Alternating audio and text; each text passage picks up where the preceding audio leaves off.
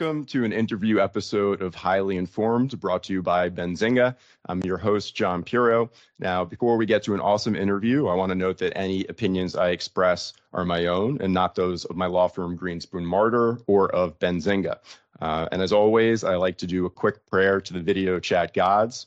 May our Wi Fi connections be sturdy, all dogs and children remain quiet, and may Amazon prime another time. Amen. Now, I have the pleasure of introducing Jason Nelson, the CEO of BeLeaf Medical. They are a single state operator in Missouri. So, Jason, thank you for taking the time out of your busy schedule to join me and chat. Yeah, great to be with you, Jon. Yeah, thanks for having me. So obviously, you know, Missouri right now is kind of a hot state in terms of, you know, having crossed over to uh, adult use. So I'm kind of curious to know some of your thoughts as you were a medical operator, uh, vertical, and kind of the transition and how that's uh, played out in, in your opinion. Yeah, it's a always a fun observation, right? All of these new markets uh, are unique, and so you know, for Missouri's sake, um, you know, and I, I, certainly have experience in other markets. I was six years with a large MSO out of Chicago prior to coming to BeLeaf. Um, you know, the unique thing about Missouri is that while we are a limited license state, we still had a relatively uh, you know, a robust amount of licenses, certainly for a consuming population uh, allotment. So you have something like 200 plus retail brick and mortar outlets, which is, you know, high for a Midwest market compared to someone like Illinois. And then too 60, uh, 60 plus cultivators, operators that are producing some type of products. So what that made for in a medical market, unfortunately, was a very uh, constrained market. You know, difficult operating conditions, tough to become cash flow positive because you had all of this production, and you, you still had that relatively small subset of folks who were willing to become a medical patient uh, to be able yep. to access your products. So yeah. you you take that foundation then, and it's transitioned really well into an adult use market um, that you know compared to other markets that have launched uh, in a similar fashion, going medical to adult use. You know, we didn't have to limit purchases right out of the gate as we did in Illinois, for example, um, and you know customers didn't necessarily have to drive a long way from their particular residence, regardless of where they live in the state of Missouri. Right? You have uh, certainly strong uh, a number of dispensaries here in the St. Louis area where my Swade uh, dispensaries are. Kansas City is a very hot, robust market likewise, all of those border uh, dispensaries, they're uh, next to what Kansas, Nebraska, Iowa. You know, none of those states have any type of program, uh, you know, even being discussed. Um, and so, you know, for that relationship of strong inventory levels, strong relationships to retail brick and mortar, we saw a relatively quick normalization of purchasing patterns uh, over the course of Q1, Q2, since we've launched in February. And in truth, and uh, you know, over the summer months and now into fall, we've seen a typical market trend of, of leveling off, if not declining a little bit month over month as we get towards the the Q3, Q4, uh, quote unquote, croptober relationship. That still is a, that's a real outcome. But you know, I, yeah. I, think for for year number one, it's been a relatively successful launch. Uh, you know, we've had some interesting curveballs. Uh, you know, we can certainly talk about some regulatory curveballs that we're working through. But you know, overall, I, th- I think it is. It's going relatively successfully.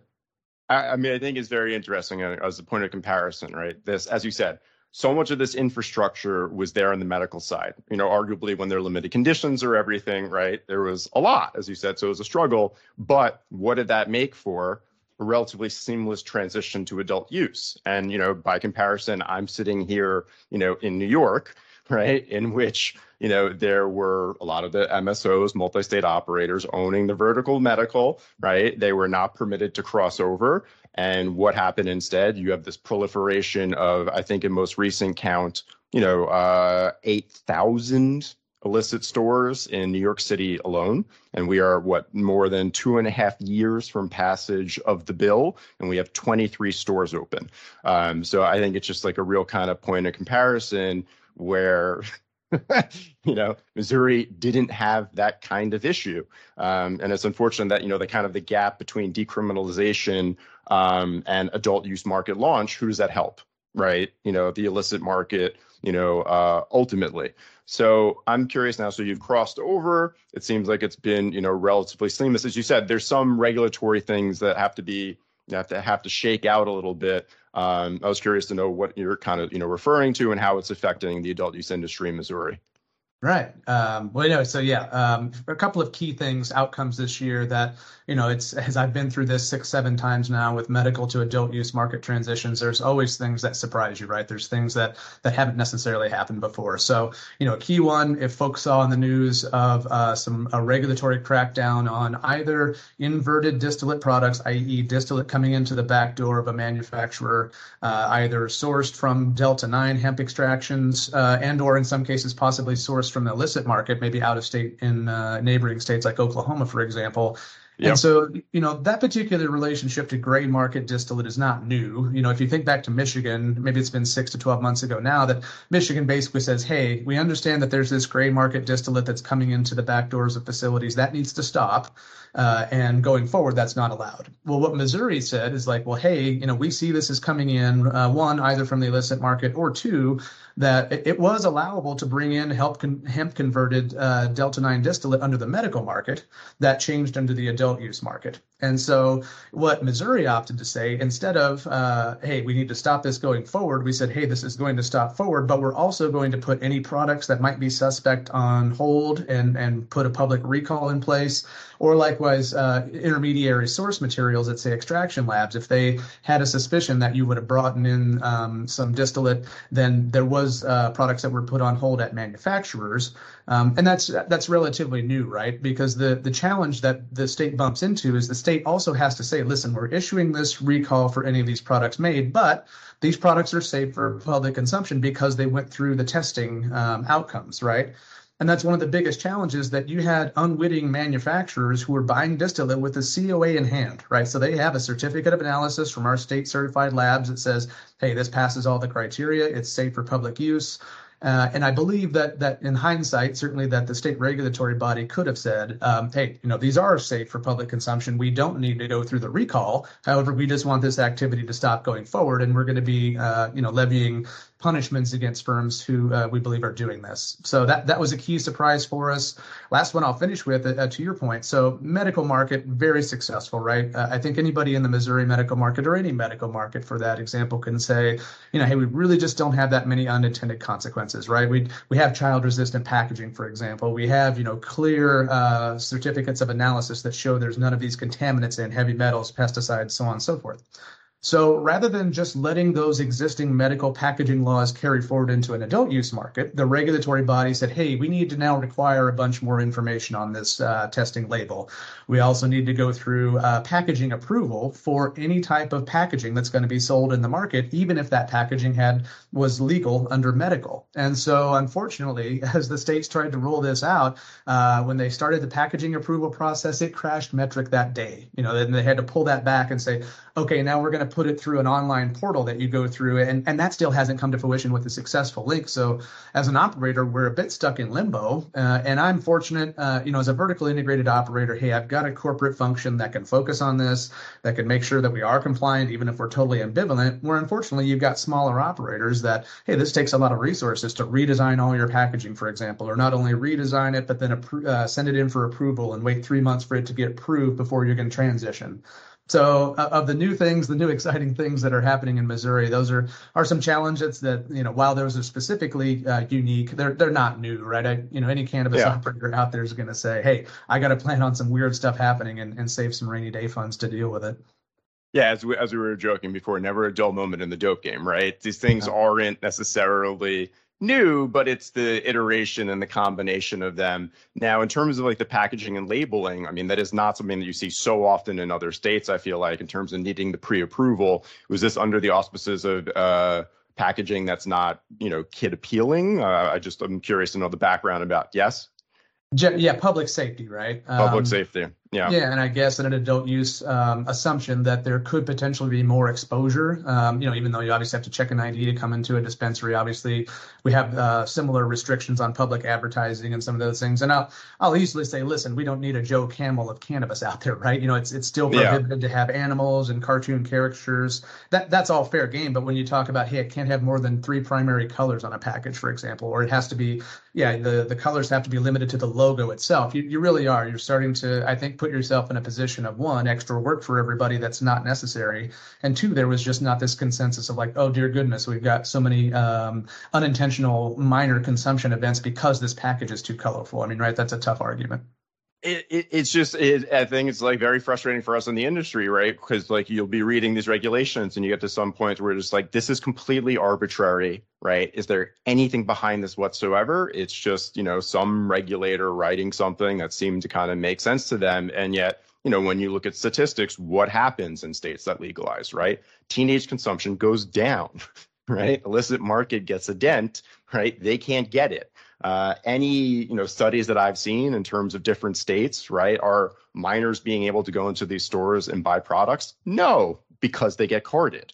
Uh, and, and, so it just like it, it seems so arbitrary and absurd. I mean, when you get into something you're saying like the number of colors and where the colors can be, right? I think we could all agree, and, and that's why I think it's kind of interesting almost that I wish that there was like we could do some thought leadership to push these regulators on the way in, right? Like say all the states surrounding Missouri that are some of the real stragglers, you know, nationally. Um, that when they come in, that there's not this like arbitrary, oh, three colors instead of four colors, you know, like why? you know? I'll say we too. We, as an operator, we always extend those olive branches to regulators, right? You know, coming out of yep. Illinois, any of those programs, you know, it's like, listen, you guys are going to be our watchdog, but we also we need you as our advocate, and two is a relationship of saying more than happy to uh, consult on what's worked in other markets, and otherwise, listen, I have a bias as an operator, but we don't want a situation where you do put operators in an exceedingly difficult position because federal taxes and cost of capital already do that, right? Yes, exactly. Right. I mean, I, and I always say like the I always do a disclaimer when talking about regulators to always have good intentions. It's not a function of that or not, right? Safe, consistent market products benefit us all. Um, you know, so I want to make that caveat belatedly. Um, so in terms of BeLeaf, you know, as a brand geek trademark lawyer, one of the things that always interests me is, you know, the different brands that you folks have for the dispensary and, and then the underlying products and kind of the thinking behind that. So I was wondering if you could talk a little bit about that for BeLeaf. Yeah, no, absolutely. And obviously, I you know I brought my expertise from an MSO um, in my previous life to an existing um, company with BeLeaf and, and something like our Swade brand was established before I got here. That's our retail. I've got five Swade stores around the St. Louis area. And for me, that's a very well positioned brand to speak to who is currently consuming uh, in a way of saying, well, uh, it's accessible product, but it's also very comfortable to order online, pick up quickly, get yourself in and out. And then, you know, I know we'll talk more about it, but uh, for a retail brick and mortar that has to speak to future demographics that aren't necessarily involved right now. So think, you know, uh, older than a Gen X, for example, still shows some hesitance to go into a dispensary. I, am proud that if you do are your first time customer or maybe someone who is, um, you know, a little bit reticent about it, you know, you still have that relationship of being able to come in, have a conversation after we've checked your ID of like, well, I'm brand new to this. What what do you recommend? And then, you know, that starts a five minute conversation associated with what someone might be trying to get out of their cannabis consumption event.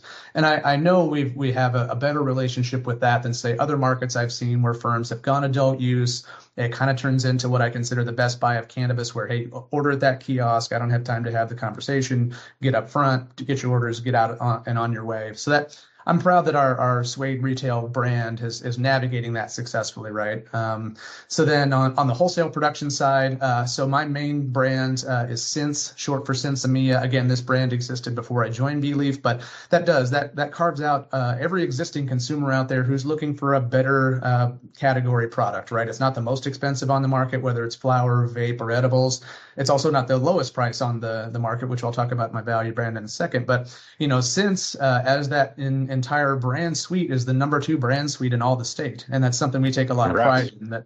Yeah, I'd say, you know, the experiences you know to say take, uh, you know, an existing successful brand and then scale it three to 4X, right? You know, the automation required in that, the checks and balances, the quality uh, oversight that is required. So that's an exciting one for us. And, um, you know, Amend has always been around. Amend is our, our medical brand that we opted to not cut when we went to adult use. So you've got topical, suppositories, transdermal um, balms. Uh, last one I'll close with, we just uh, have been working through our launch of our Culture Collective brand. It's KUCO for short. And, uh, you know, the whole notion of the Culture Collective is that uh, you know, we wanted to focus on a brand that is is very inclusive across all cultures that uh, consume cannabis, right? Across every demographic. So you're you're certainly talking race, gender, age, uh, but then notably socioeconomic diversity. And so, you know, a key component of the Kuko brand, one, it, it is positioned as a value brand. So, um, you know, while it's the same general quality that I have in my Sense category, it really is. It's focused on how do I uh, make a, a flower product that's at a, a, much lower price point, for example, for someone who is uh, capital constrained, cash constrained these days. These are these are tough times for everybody with their discretionary income.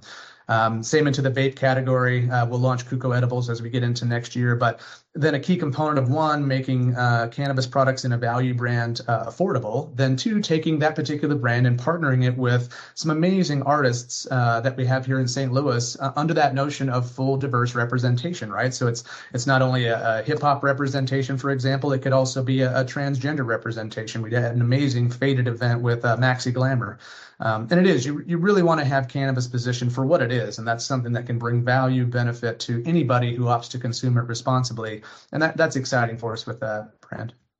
So, I mean, so that's very interesting to me. First off, as a trademark geek, I love the fact that these are all made up words. Like, that's right. that's great, right? From uh, from a brand trademark perspective, that's fantastic. So then, so as you said, so as you approach, like, so Kuko is as you said, it's it's focused on price point, right, and mm-hmm. catering to everyone at the price point, and that's the differentiating factor that you you know went with there. Sense I guess you know we could say more caters to the connoisseurs, as we say, right, because it's about high grade flower, which is the most common thing that the connoisseurs are consuming because they know their strains, their terpene profiles, you know, if they've gone that far. Um, mm-hmm. And so I see it in terms of like the, the thinking behind it. Um, I'm curious to know in terms of, you know, as things, you know, have transitioned over to adult use, like you said. So Kuko is like you're working this on the way up. That's a function of macroeconomic factors more than anything uh, that you're going to, you know, build out. And then I'm kind of curious to know, we're still in early days in adult use, um, but I want you to, um, you know, before we wrap up, kind of, you know, put on the uh, Tokerdamus or Smokerdamus. It, you know, like it's a wizard hat, looks like a joint, you know, sleeves and everything. And I'd be curious to know your predictions in terms of how you know Missouri adult use is going to flesh out over the next you know several years and everything. Um, are we going to see some of the issues that have cropped up in other markets that are more mature or not? I'm curious to know your thoughts, Jason. Yeah, great question. Um, you know, let's start with kind of the the public consumption outcomes, right? So as I said earlier, hey, you know, everybody believes at some point um, the current consuming demographics who are not engaged with cannabis, so call it older than Gen X, you know, that that's a very spotty relationship to that age demographic who is willing to try cannabis in some form or iteration, and we know that those those demographics will continue to increase their engagement in the space. However, you know, a key thing for us is what we've determined here in Missouri is that it's not enough to have access to convenient dispensaries right? It's not enough to um, you know have a, a, nice, good, better, best SKU structure across every uh, uh, form factor, right? So we've had plenty of edibles, we have got plenty of beverages, we even have uh, capsules and otherwise. So for for us, as I manage these trends coming into next year, it's like, hey, the legacy consumer is still there. You know, we were talking about potency earlier, and to say, hey, uh, really, my highest velocity SKUs right now are if I come out with a thousand milligram single chocolate bar, for example. You know, like those really high dose. Those folks are still engaged. They're still purchasing at a, a greater velocity. And so then the question becomes, okay, how do I normalize cannabis for the rest of the demographics that are involved? And we're excited to launch some new excited to launch some new initiatives along the lines of uh, more information se- sessions associated with a lifestyle event, right? So maybe these yoga moms that can come in and have an information session at a dispensary.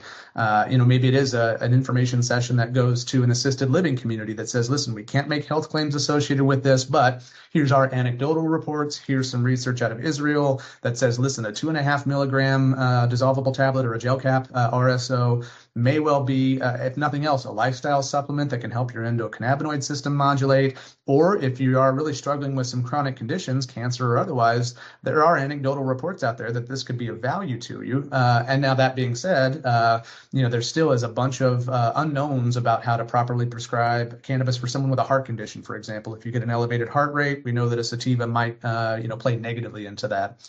So, you know, I, I don't see that. I see that starting to take hold in 2024. But, you know, of everything that we've seen, and I've been at this for 10 years now in regulated cannabis, is that the legacy folks, if they can afford your products, if they can stay engaged, uh, do so. Uh, and that's a big challenge for us, too, that we know a market right next door in Illinois, for example, has an equivalent number of adult use purchases as it does as illicit market purchases, right? You can, there's data that shows through surveys that, hey, their pricing with the taxes, everything in place, it alienates a good subsection of consumers that just go back to the illicit market. And so, what yeah. I need to say, you know, to your last question on increased production, I know my competitors are, are growing more canopy next year, being constructed now, will launch. I'm going to do the same thing. So, prices are going to come down, right? And then you yep. have to understand if I my prices are going to come down, can I have that quality value conversation with those lower socio income purchasers to say, listen, I have a product for you.